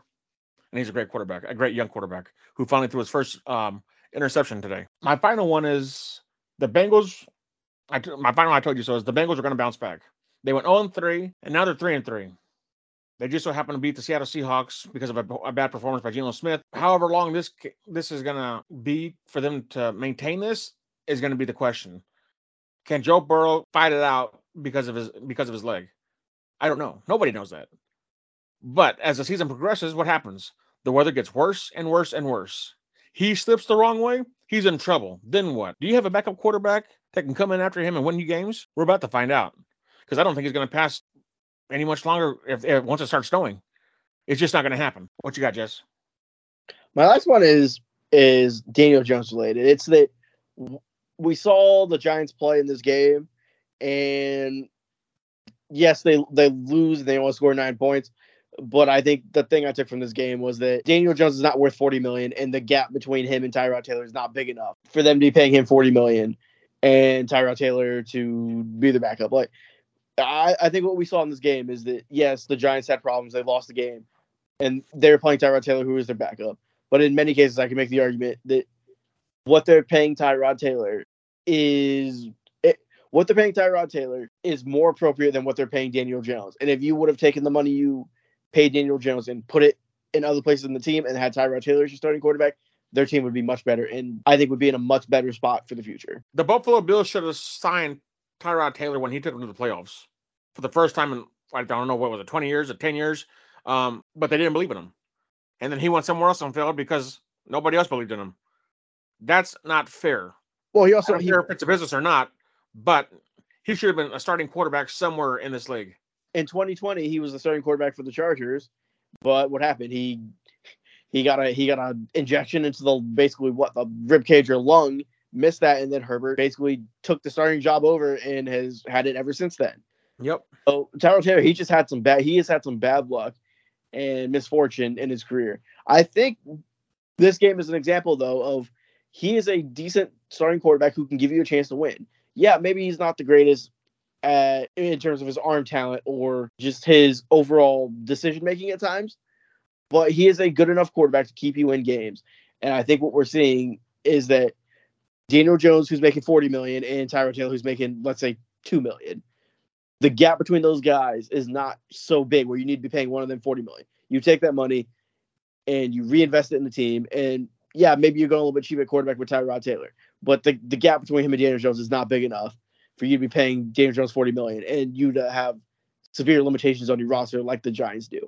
Is Tyrod Taylor a better quarterback than Kirk Cousins or Kyler Murray? I don't think so. But I think if you put him in the right situation with the right team, he can be serviceable enough to beat guys like that. Would he be better in New Orleans than Derek Carr right now? I don't think there'd be that much of a difference. I- I'm also not a big Derek Carr guy. I know you're not. I don't think there's a I don't think there'd be a big difference between you having Derek Carr as your quarterback or Tyrod Taylor as your quarterback. Okay, I guess the question is, would it be an improvement if he was starting over Derek Carr? I, I would argue it maybe isn't an improvement, but the money you save that you can put into other It is Ryan here, and I have a question for you. What do you do when you win? Like, are you a fist pumper? A woohooer, a hand clapper, a high fiver. I kind of like the high five, but if you want to hone in on those winning moves, check out Chumba Casino. At chumbacasino.com, choose from hundreds of social casino style games for your chance to redeem serious cash prizes. There are new game releases weekly, plus free daily bonuses. So don't wait. Start having the most fun ever at chumbacasino.com. No purchase necessary. VGW Group. Void were prohibited by law. See terms and conditions. 18 plus. resources, whether it's pass rush or corner or offensive line, I would say that is more cost efficient than paying Derek Carr 35 or 40 million and having him eat that much cap space up. That's fair. Um, any more? That is it. Okay. Um, I think that's it for me too on the I told you so's. We've covered the biggest disappointments, the I told you so's. What else? Biggest surprises. Biggest surprises. Okay, and let's get to uh, the best team in the AFC. Who do you got? It's the Chiefs. It's still the Chiefs. It will continue to be the Chiefs. It's always the Chiefs. Okay. Um, mine is the Jacksonville Jaguars. I went from the Indianapolis Colts for several weeks, but going going off of what I saw today on their quarterback play, oh, they are in huge trouble. And knowing that Anthony Richardson may have season-ending surgery because of his AC joint, they are in trouble. And I think their whole team is going to suffer because of it. Because I think the, the rest of their team is, is fantastic. Um, but that's who I got. Who's your best team in the NFC? My best team in the NFC, I thought about sticking with the 49ers. I will go with the Lions. Interesting. Finally, coming to the blue side. I have Detroit Lions as the best team in the NFC, and I've had them as the best team in the NFC since week two. Who's your worst team in the AFC? It's the Patriots. Just get them off my screen. I don't want to watch Mac Jones anymore. I don't want to watch him run around and then get outside the pocket, completely miss his target, and throw a bad pick. Just get him off my screen, please. Just go away. I have officially decided if I'm going to watch the Patriots, I'm going to watch them and die a great death by eating a 30 piece bucket of chicken. Seriously. It's that bad, so I got to compensate with doing something good for myself. Um, and your worst team in the NFC, who do you have? Carolina Panthers. They just don't have any weapons. They, their defense at times with their pass rush and some of their players, they could be competitive, but they they just they have no offensive weapons and they just they look directionless. So I have the New York Giants. That's based off of the previous um, five weeks, because looking at how they played today, they played well for the most part. They played competitive. That's the most important thing. For the for most of the games this season, uh, yeah, this season they haven't played well at all. They haven't even played to stay in the fight of the game. Today they did, and I was very happy for them. Um, so I had them as the worst team in the NFC, but I'm gonna go with you. I'm, I'm gonna go with um, the Carolina Panthers, as you did. Um, you want to read off the uh, predictions that get into the predictions for week seven? Yep, we're gonna start with the Jaguars going to New Orleans to play the Saints on Thursday Night Football. Right now, it is a even spread. So I'm gonna go with the uh, the Jags. I will also go with the Jaguars. Uh, The okay, our next game is the Cleveland Browns going to Indianapolis to play the Colts. Cleveland's a two uh, minus two point favorite. You said Indian who? Uh, the Cleveland Browns and the Indianapolis Colts. Cleveland is a two point favorite. I got Cleveland. I I will also take Cleveland. Next game is Buffalo Bills going to New England to play the Patriots. There is no line available as of right now, but my guess is the Bills will probably be a six or seven point favorite. Over the Patriots? Yeah, they'll Do you probably. be a think? If, do you think if it wasn't a divisional game, it'd be it'd be a lot larger? I think if it was in a divisional game, they're probably a 10 point favorite. With how the Patriots have played, I think they're probably a 10 point favorite. Yeah. Okay. I'm going with the Bills. I will also go with the Bills. We have and our next game is the Washington Commanders going to New York to play the Giants. There is no line available. My my guess as of now, the Commanders probably be uh, minus probably a minus one point favorite. Although this could easily be a pick 'em. Yeah, I'm gonna I'm gonna stay away from this game. I don't know. I, I'll go with the Commanders. I just I don't know if I can trust the Giants coaching staff, which is weird because we we're really hard on Ron Rivera and Jack Del Rio. But I, I think Bieniemy's done a good job with that offense. I can't trust the Giants to score anything more than like maybe ten points. Well, this is these are two head coaches I don't like at all. Um, I, I'm can gonna honestly say they're probably two of the five worst coaches in terms of I think performance this year. It's just what I've seen at least from coaching a coaching perspective. These two teams have really not impressed me with their coaching. correct. Our next game is the Detroit Lions going to Baltimore to play the Ravens. Ravens are a two and a half point favorite. The Ravens are a two and a half point favorite. Mm-hmm. And who's your who's your opponent? Lions and Ravens. Oh, I got Lions all day. I'm going to take the Ravens. I don't know I- how they they, they I played like shit.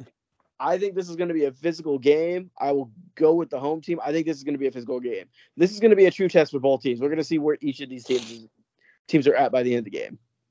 Well, this is going to be a, a huge game because you got people saying that the Ravens are going to go to the Super Bowl.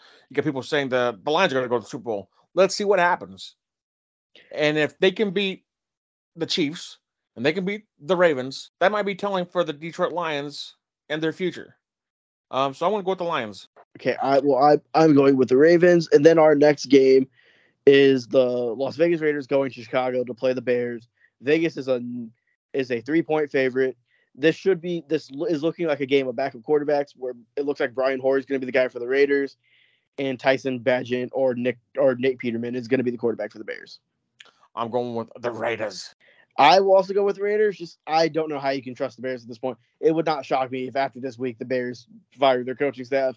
It they look like a complete mess. Yeah, they're horrible. Next game, Atlanta Falcons going to Tampa to play the Buccaneers. Tampa is a two and a half point favorite. I'm going with uh, Baker Mayfield and the Tampa Bay Bucks. I will also go with the Buccaneers. I don't know how you can trust the Falcons offense, especially after what we saw from them. It just they're, they're so they're so unpredictable with Desmond Ridder at quarterback, and I They think so many weapons, and they have they're starting him as quarterback when he has proven to not be a suitable quarterback. Arthur Smith or their GM is a massive fucking problem. and that, that's really the thing is this is this is the type of game where if Desmond Ridder is bad in the first half, I think you have to go to Heinicke because this is a divisional game. This is a game that is probably going to end up deciding playoff or who who makes playoffs out of this division. You got to go with the guy who gives you the best chance to win. Mm-hmm. Our next game, the Pittsburgh Steelers going to Los Angeles to play the Rams. Rams are a three and a half point favorite. So this is tricky for me because I think that the uh, as I said last week because they, they had a bye week this week. Um, the Pittsburgh Steelers defense is the real deal. There's no doubt about that. And T.J. Watt is playing lights out. However, their offense on the Pittsburgh side can't score at all. And once the Rams figure out what they're supposed to do, and Sean McVay figures out their offensive scheme and then their identity, actually, um, I think we're going to see a lot more scoring from the Rams. Cooper Kupp came back uh, two weeks ago. He played great last week. He played great this week. I think there's no stopping him going forward. The only thing is they have to figure out how to get the balance of a running game into the system and keep Puka Nacua in that offensive um, scheme. So I'm going with the Rams. I will go with the Steelers. I think that I think this is going to What? be a game. I, I think this is going to be a close game. I I hesitate because Ken, I'm not a big fan of Kenny Pickett, but What I do think is that the Steelers will be able to get enough pressure on Stafford to cause a couple turnovers, and I think that's basically going to be the difference in the game. I'm sorry. Who do you trust more, Sean McVay or God? or What's his name? Um, who's Matt, it? Can- Huh? Matt Canada. No, Sean McVay as your head coach or Mike Tomlin? I I actually trust Mike Tomlin more. Mike Tomlin Mike Tomlin always finds a way to win win these type of games. He does, but when's the last time you saw him in a Super Bowl? And that's okay. You can you can point to that, but these are the That's, games we're talking about current. We're talking about current stuff here, recent stuff. Everyone, everyone's going to make the case for the Rams to win this game, and this is always the type of game where the Steelers win because Mike Tomlin has his team ready, and they're able to find something to exploit from from the Rams. And for me, I think we saw this a little bit earlier in the season when the Rams played the Bengals, and they couldn't stop the Bengals from getting pressure on their offensive line. So I think this game could follow a similar path where the Rams are able to move the ball, but because a couple plays win this game, TJ Watt or uh, Highsmith, they get a sack or a sack fumble, and it flips the game. I think that's how this game is going to go. Um, that's tough because I, I I think the Rams are gonna are gonna run away with it. But I mean, can you can you break down why you think that the Pittsburgh Steelers are that are that much better than the Rams? I don't think it's that they're much better than the Rams. I just these are always the type of game. These are always the type of games the Steelers win. They always win these type of games where people kind of count them out and give them don't give them a chance, and then they beat a team like the Rams who have an obvious flaw like a bad offensive line. Okay, so would you say who would you take? Who, let's just break this down real quick. Would you take Matthew Stafford or Pickett? I would take Matthew Stafford over Kenny Pickett. Okay, would you take Sean McVay or Mike Tomlin? See that that's where you're going wrong. Is I in, in this type of game I would take Tomlin over McVay. I, I uh, that's We've- I, I, I see. I know, I'm a huge Tomlin fan, but I hear you. we've seen McVay struggle with these type of with these type of games where he basically in when they played Cincinnati, he basically gave up at times during that game in terms of his play calling. When you get pressure on Stafford, McVay has trouble. McVay has trouble adjusting the pressure like that. Okay, And so you I- have The Steelers have the ability to get pressure like Cincinnati did. you have one for Pittsburgh, you have one for Rams. So if you got George Pickens versus Cooper Kupp, who you taking? I'd probably take. I'm probably taking Cooper Kupp, but that this game is going to come down to Mike Tomlin versus McVay, and can Tomlin get pressure on Stafford? Th- That's what this game is going to come down to. Okay, so you're you're going two one Rams so far. Are you going T.J. Watt or Aaron Donald? At this point, I'm going T.J. Watt over Aaron Donald. Okay. So they're 2 2. Who else do they have to throw to on the Pittsburgh side? Because I don't see them having a number two wide receiver that's going to compete with Puka Nacua. Yeah, that's not how the game is measured though. The game, the game's going to come down to a couple plays, and Jaylen Warren is not even in the same league as Puka Nacua. I'm banking on the fact that the Rams are not going to be able to block Pittsburgh for a few plays in this game, and that whether it's T.J. Watt or Highsmith or whoever it is, they're going to make a play because the Rams' offensive line is not that great, and they have problem dealing with pressure. Well, I think that the running game is a lot better than, than Mike Tomlin's Pittsburgh Steelers. Um, and I think that's a huge difference in this game. This And- feels a lot- And This- and Kenny Kenny Pickett is not truly a mobile quarterback. Matthew Stafford is running a lot more than this guy. There is no way in hell you think that this team is going to beat that team. I don't understand. You're you going. are fo- you're focused too much on the oh how do they match up it comes it's going to come down to a couple plays and i feel like the steelers are going to make them more than i do the rams think are going to than i think the rams are going to make those plays and it has it's mainly to do with the fact that i can see a obvious weakness with the rams that the steelers can exploit This is going to be a great game. Okay. Um. Who's next, Jess? arizona goes to seattle to play the seahawks arizona is an or seattle is an eight point favorite This is tough because it's a divisional game, and um, I think that Joshua Dobbs has played really, really well, um, considering all the losses his team has suffered. He has played very, very well, um, and he's a very good mobile quarterback. So this is going to be tough. Um, if the defense can step up from Seattle like it did several weeks ago, um, I believe it was against um, the Giants, which doesn't say anything, but they just destroyed that team. If they can do that to this team, who has the same record, I'm going to have to go with the Seahawks, trusting that Geno Smith does the right things. I'm also going to go with Seattle. I just, I feel like we're kind of at the point where the Cardinals have kind of shown everything they have, and there's not really much more they have left. Okay. And then we have Green Bay, uh, the Green Bay Packers going to Denver to play the Broncos. Green Bay is a one and a half point favorite. I think this is a shit show. I'm I'm going to take Green Bay, but I feel like this is th- this game's going to come to this game is coming down to which Gor- which Jordan Love are we going to get?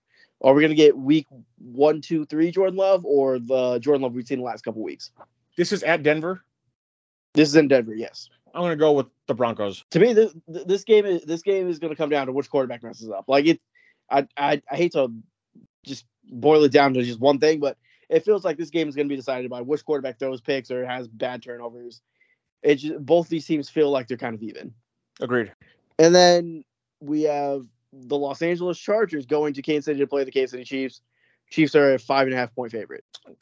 Um, I think it's gonna be a blowout, and I'm going the Chiefs.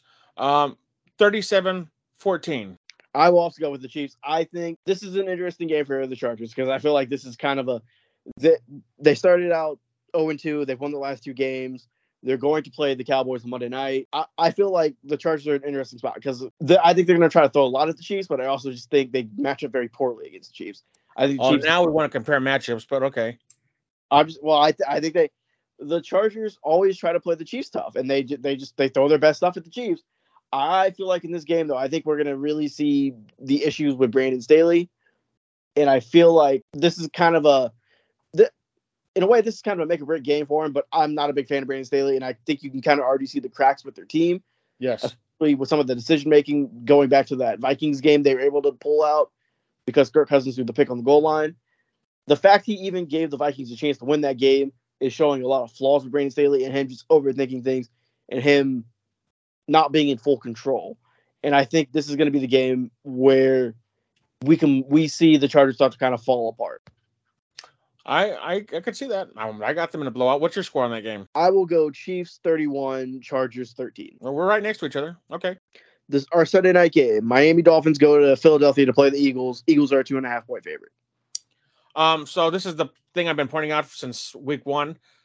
The Eagles' offense is not that great. The Miami Dolphins' offense is that great. The Philadelphia Eagles' defense is really good. The Miami Dolphins' defense is not. This is going to come down to scoring, and the people who score the best are people like Tyreek Hill and Tua. So I'm gonna go with the Miami Dolphins. I will go with the Philadelphia Eagles. I think the difference in this game is going to be I think it's going to be pressure on the quarterback, and I think I think and trust the Eagles will be able to get a little more pressure than the Dolphins do. I think that's basically going to be the difference of the game. Okay. And then we go to our Monday night game, which is the San Francisco 49ers going to Minnesota to play the Vikings. San Francisco is a seven point favorite. Um, I got San Francisco. I'm going to take the Vikings. I think I think this is set up that the San Francisco uh, San Francisco was beat up enough that the Vikings are able to steal one. I've been kind of going back and forth in this one. So. But if, if Samuel and McCaffrey don't play, I think the 49ers are going to have trouble generating offense. Okay. Uh, I mean, that's fair. I, I went with the Vikings too earlier, um, but I didn't. So I just figured I'd go this way. Um, I kind of thought you were going to go with this way because I know you don't like Kirk Cousins at all, but that's a fair point. I think this, yeah, I, I think it's truly a game where San Francisco is going to have to overcome not having their pieces, and they're not a.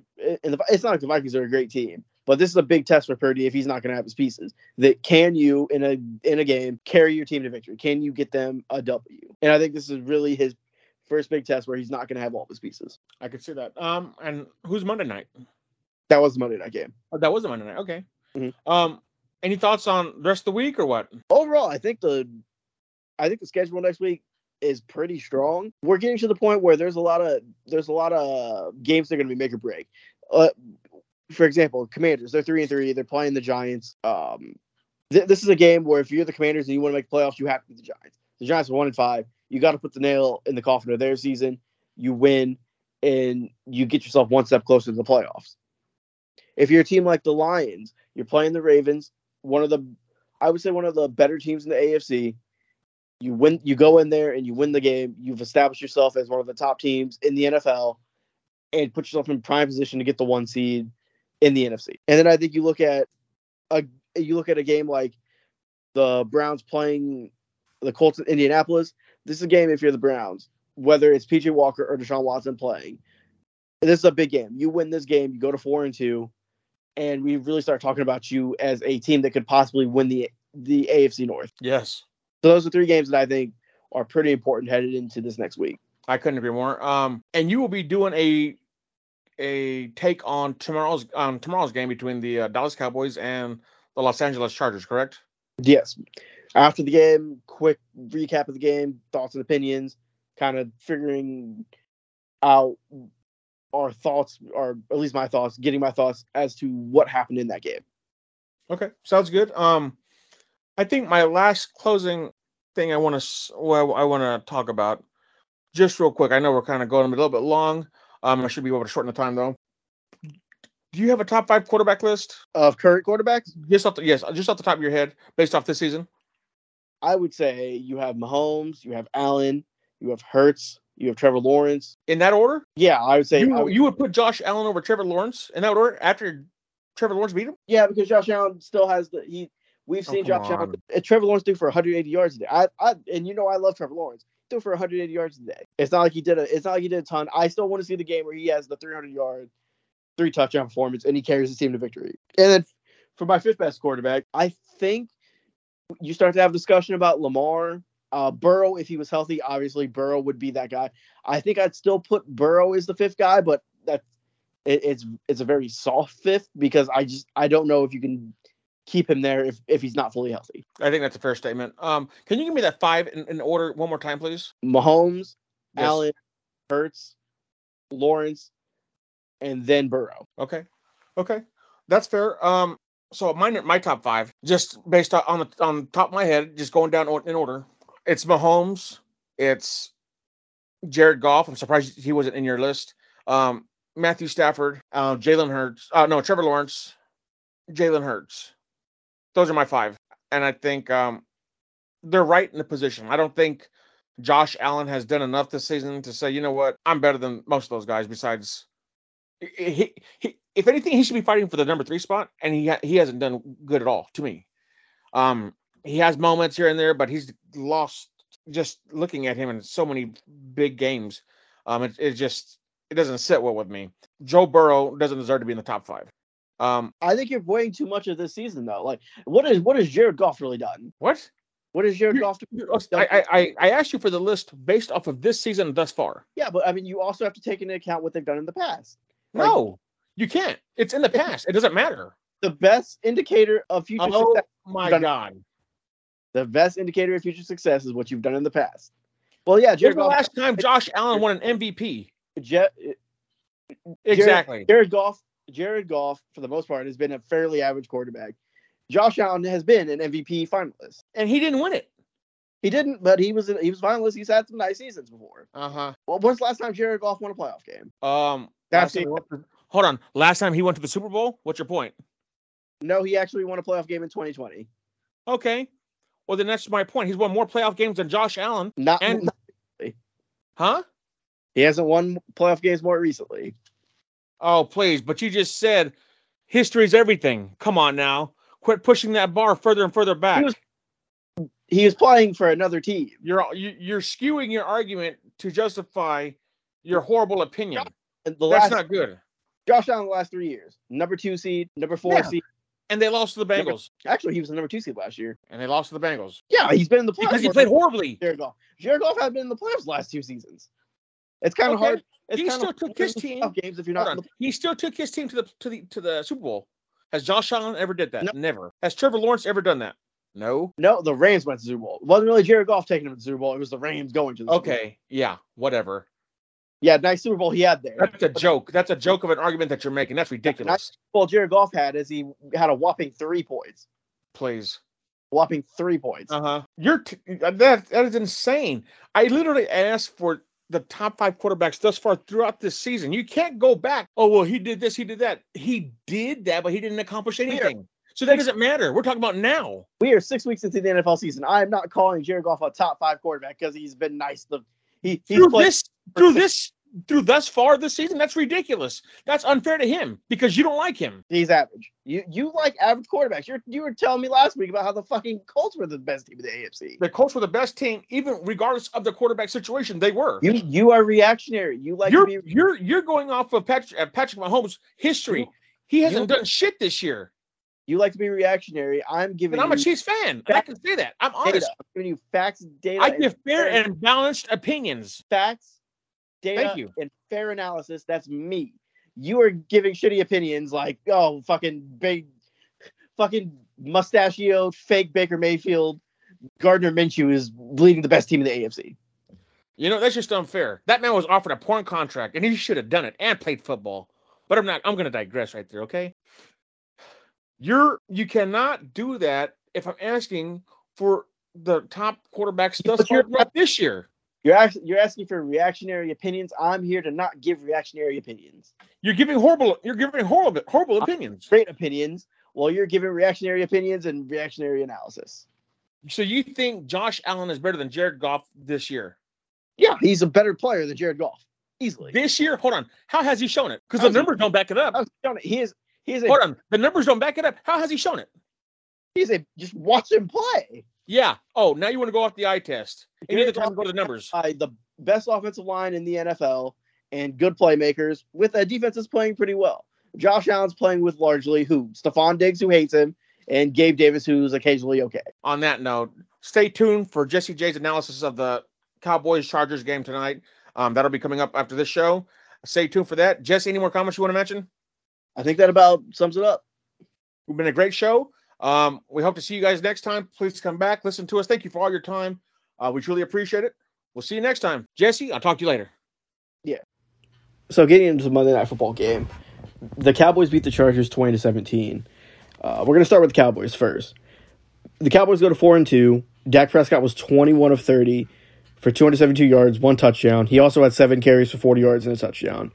He averaged nine point one yards an attempt. I think this game came down to Dak Prescott just playing better than Justin Herbert. I think Dak Prescott overcame Mike McCarthy and some of his play calling issues and just some of the scheme issues the Cowboys have the biggest play in this game was Dak Prescott getting out of a sack, throwing the ball to Tony Pollard.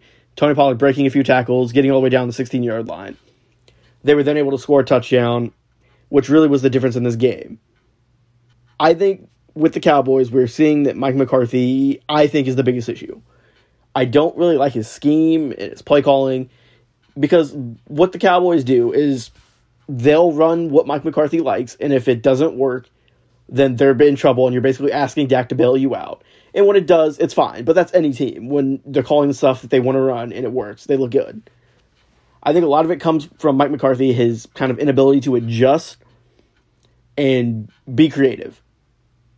And with a quarterback like Dak Prescott, you can't expect him to be a Mahomes, Allen, or at least when he's healthy, Joe Burrow level quarterback. You need the play calling to help elevate him and keep him at a high level in terms of his quarterbacking. And I think that's something we've never seen Dak with, and why he gets fair criticism, but I think at times it's a little bit too much because he's never really had an elite coach. It's been Jason Garrett and Mike McCarthy. Yes, he had Kellen Moore, and they've let Kellen Moore go, and now it's Mike McCarthy calling the plays again. But I think even what we're seeing with Kellen Moore is that he is a solid young offensive mind, but I don't think he's I don't think he's anything better than a Mike McCarthy. But to finish up with the Cowboys, I think we have to kind of uh, readjust our expectations for them. Our expectation should be that they're a competitive team in the NFC, but maybe not a maybe not a championship level team unless they get the right matchups. Because th- this game was a game where things weren't working and you had to have Dak bail you out. And I just question if Dak can do that consistently in the playoffs against better teams with better defenses and better coaching. I think with Mike McCarthy as their coach, you're going to be consistently at a disadvantage because I'm just I'm just not a big fan of him, and I I think what we see is in a lot of these games he makes a lot of boneheaded decisions. Getting to the Chargers, they fall to two and three. Herbert was 22 of 37, 227 yards, two touchdowns, one interception, average 6.1 yards an attempt. Brandon, I, I think this was the case in point of Brandon Staley maybe not being a great coach, I felt like his decision making once again, you either gotta have to you either have to be the guy that always goes for it or you go for it in situations. I feel like that's part of his issue is that he started out as a guy who's always going to go for it, and now he's kind of he pulled it back, and now it's just it feels like his decision making is really erratic. With Justin Herbert, he had a chance late in the game to win. They got the ball back with two minutes, and they're down twenty to seventeen. That's your time to go either get a field goal and get the game to overtime, or you go down and score a touchdown and win the game. And I feel like when the Chargers play good teams, more often than not, they lose these games that yeah, okay, you come back against the Raiders or the Broncos or the Patriots. Fine. That's great. And obviously you want your quarterback to be able to come through in those situations, but when you're an elite high level quarterback, that's the expectation is that you're going to go down, you're going to get points and you're going to put your team in position to win. And I don't think Herbert does that against the good teams in the NFL. We've seen Patrick Mahomes go down and score points in big games. We've seen Josh Allen do it. We've seen Joe Burrow do it. We've seen Jalen Hurts do it. And I don't feel like we have seen that from Herbert yet. Nick Wright made a good point where Herbert came into the league as a B plus, A minus level quarterback. He has not improved since that point. You could make the you could make the case he might even be a B level quarterback right now. That he's playing more like a B to B plus level quarterback than a B plus A minus level quarterback, which is what we saw his first couple years in the league then I would say since 2022 and coming into 2023, I think we've seen him drop in terms of his level of play. And to me, that's got to be concerning if you're a Chargers fan. And with Brandon Staley, I just I think you have to be done with it. I think you have to get rid of him. Kellen Moore, I don't think has done a terrible job, but I mean, I don't think it's been anything great. Yes, they've had injuries, but that always seems to be the case with the Chargers. Is that somebody's always getting hurt and it's never anybody. It's never Herbert's fault. It's not Brandon Staley's fault. Eventually, those two guys, those are the two faces of the team: your head coach and your quarterback. And they they constantly don't get these things done. Elite high level quarterbacks always put their teams in position to be in the playoffs. And with Herbert, it's a struggle for them to even be 500. And I think what we're seeing is that Herbert might be a bigger problem than maybe Brandon Staley, but I still think Brandon Staley is a big problem and they need to move on from him. Because it it's felt like multiple times this season. The Vikings game, they were able to escape with a win. The Dolphins game, Herbert had a chance to win that game and they lost. And then tonight, you lose the game to the Cowboys with a chance. With two minutes, you have the ball. It's time to go get that game to overtime or win it in regulation when it comes to Justin Herbert, I'm not trying to be overly critical with him, but I feel like we're too afraid to say what he actually is, which is he came into the league and you could see the potential. Like he's got the arm, he's got the mobility, he has everything you want in a quarterback. But when it comes down to wins and losses, which I know, I know people like to argue is a is a win a quarterback stat, is a loss quarterback stat he has a track record of not being able to get these things done. And I think what you've seen with the guys who you think are high level quarterbacks, they get their teams to the playoffs, they win playoff games, and that's something Herbert can't do. Even Philip Rivers, he was able to get his teams to the playoffs a couple times and win. I think if anything, we're seeing Herbert maybe follow the Philip Rivers um, kind of career. But I think even some of that was just more of the Chargers not being able to put a team around him. The Chargers have individual talent that's really good. You have Joey Bosa, you have Khalil Mack, you have Derwin James, you have Asante Samuel on defense. On offense, yes, you lose Mike Williams, but you have Keenan Allen. They drafted Quentin Johnston in the first round. Gerald Everett is a nice tight end. Austin Ekeler, solid running back. He didn't have a great game in this game coming back from injury. Not, I wouldn't be too worried about that right now. But they have the pieces to be successful, and they just haven't been successful. And I think some of that has to fall to Vita Herbert. And it's weird how people are so overprotective of him. Like, this if if if this was any other quarterback, if this was if this was if this was I would even say what Trevor Lawrence has been because I don't think Trevor Lawrence has been that much better than than a Justin Herbert. He really only has one more win that is a big time deal than Justin Herbert, which was the playoff game in which the Chargers blew the lead. But I feel more confident about Herbert being able to come through in some of those situations than I do or I feel I feel better about Lawrence. Excuse me, I feel better about Lawrence being able to come through in those situations than Herbert, and because we saw it. Trevor Lawrence in the playoffs. You need to drive down, get points to win in a playoff game. He did it. Justin Herbert, your team's struggling. You need to go down and get points. He was unable to do it.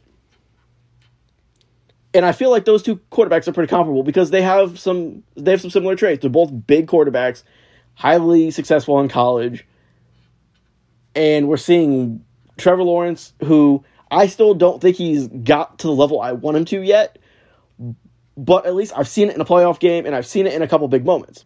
Herbert, he's done it he's done it a couple times, but I feel like more often than not when he plays teams like the Chiefs, when you play teams like the Eagles, when you play teams like the Bills, when you play teams like the Bengals, it's not happening for him.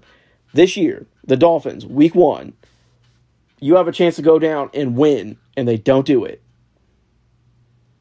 Against a Titans team that has largely been bad this year, had a chance to win the game, doesn't do it and it's not me trying to be uh, Herbert hater, but I think we just have to identify that man, he hasn't lived up to expectations. Like we expected him to be in the Mahomes, Allen, Burrow, Hurts level of quarterback, where yeah, this guy's the quarterback of your team. You're gonna win, even even even if you're playing a Chiefs team that you think is better. You're gonna win ten or eleven games and be a playoff team. Right now, this doesn't look like a playoff team and maybe they're able to turn around and fix it. But I just I think the track record would show you that Herbert's going to kind of be what he is. Brandon Staley's going to kind of be what he is. I I think the one thing the Chargers could do is maybe try to go spend money and maybe it's Lincoln Riley, maybe it's Ryan Day. Try to go get a offensive line. Maybe the guy is Eric Bieniemy. Try to go get as good of an offensive mind as you can and see if that helps Herbert maybe a little, play a little bit more consistently. Because Herbert's first two years, he was a fairly electric player, and you could see the talent, you could see the playmaking late in games. I don't feel like we've really seen that level of play from Herbert. It's really since that last game against the Raiders they lost on Sunday Night Football. Because that was the game where he's dragged him down the field and he he dragged him he dragged him down the field, got him points. They got to overtime. He wasn't able to put the ball in the end zone, but that was a game where it really felt like everyone was really tired in that game and that Herbert just kind of ran out of gas. But he at least put him in position to be a playoff team with his performance in that game. And that, that, that was the game where the Chargers call timeout, the Raiders run the ball, get a first down, kick field goal instead of taking the tie. And the Raiders clinch a playoff spot instead of it ending in a tie and the Raiders and Chargers both clinching a playoff spot. And I feel like since that game, we haven't really seen Herbert play at that elite level where I'm just going to put the team on my back and score points. And yes, I, I, I know they did win that game. It ended with the Raiders winning in overtime, but Herbert showed you he could do it. It felt like that was the moment where he, in that next season going into 2022, was going to take the next step and be an elite level quarterback. And since that game, I don't think we've seen that level of Herbert, which leads me to believe that they need to make a change with their entire staff. You need to go hire an Eric Bieniemy completely change over your play calling, everything. And I like Kellen Moore. I think he'll get another job. Just you have to go full in on getting a good offensive mind and see if that can get Herbert back to his play from his first couple seasons. Because that quarterback, I think, had the chance to develop into something special. This guy does not seem like he's going to develop into something special, at least from what I've seen the last two years. So my I, my two final thoughts are the Cowboys. Their biggest problem is Mike McCarthy. I think what we're seeing from Dak is that he is a really he's a really good franchise level quarterback, but he can't you can't expect him to be Mahomes. You can't expect him to be Allen. You can't expect him to be Burrow. He's going to be in that kind of next tier underneath where he can't win despite some of the flaws they have. He can do it against some of the lower level teams, but against a team like the 49ers, against a team like the Eagles, I would even say maybe against a team like the Lions, he's not going to be able to do that you're going to need better coaching. And I think the Cowboys could do that. You just you have to have Jerry Jones move off some of these guys like Jason Garrett and Mike McCarthy. He's got to go get a real bona fide coach. And and it's not just coaching credentials like, oh, Mike McCarthy, you know, he won a Super Bowl with Aaron Rodgers. No, I mean, you have to go get a coach that's going to be able to put you in the right schemes and positions for Dak Prescott to be successful. You need to be better. You need to be able to scheme better or as good as the 49ers or Eagles. You need to be able to scheme as good as what the Dan Campbell's doing with the Lions right now. And Mike McCarthy, I just don't think he's at that level. And with the Chargers, it's you're gonna play the Chiefs next week in Kansas City. This is a do or die game. If you fall two and four, you're probably not gonna make the playoffs. At that point, you have to make a decision with Brandon Staley. Do you keep him or do you let him go? Because my guess is that this game is going to go down like it normally does. The Chargers will be super competitive. They'll probably make a mistake late and they'll lose to the Chiefs. The worst thing that could happen is that they go into Kansas City and get blown out. Because at that point, you have to get rid of Brandon Staley. You get rid of Brandon Staley, you elevate whoever you want to. I, at this point, you give Kellen Moore a chance and see if him running the show, maybe maybe something clicks with him and he's able to el- help elevate Herbert. Just something changes. I don't know, but this is a big game. If they get run off the field, then you just you absolutely have to get rid of him this week. My guess is it'll be pretty close, and that they'll lose to the Chiefs. And then I think we really have to sit down and have a conversation about what can the Chargers do to get Herbert back to being a elite level prospect or just a, a fringe elite level prospect. And is Brandon Staley the guy to do it? My guess is it's no. And then you have to start talking about okay, who are some of the coaches available that we can go get, hopefully to turn around Herbert and get him back to playing at a at a level where we think he could be an elite guy eventually. Overall, I thought this was a pretty entertaining game. It just it was it was odd. It was odd to see two coaches where you felt like they were always going to mess up at some point, and it was kind of entertaining. It's one of those ones where you you kind of you're covering your eyes, but you're also peeking at the same time because there's just there were bad special teams plays, bad play calls, and then it ends with the Herbert interception because of course it does. Thank you, everyone, for listening to the Referendum Podcast brought to you by FinFlam Sports. We would like to invite you to like us on all social media platforms Twitter, Facebook, YouTube, wherever you can find somebody, we're there. TikTok. Please like, subscribe, follow, whatever you can do to give us your support. We truly appreciate it. We hope to see you next time. You don't stop. What's happening in the world today? You don't.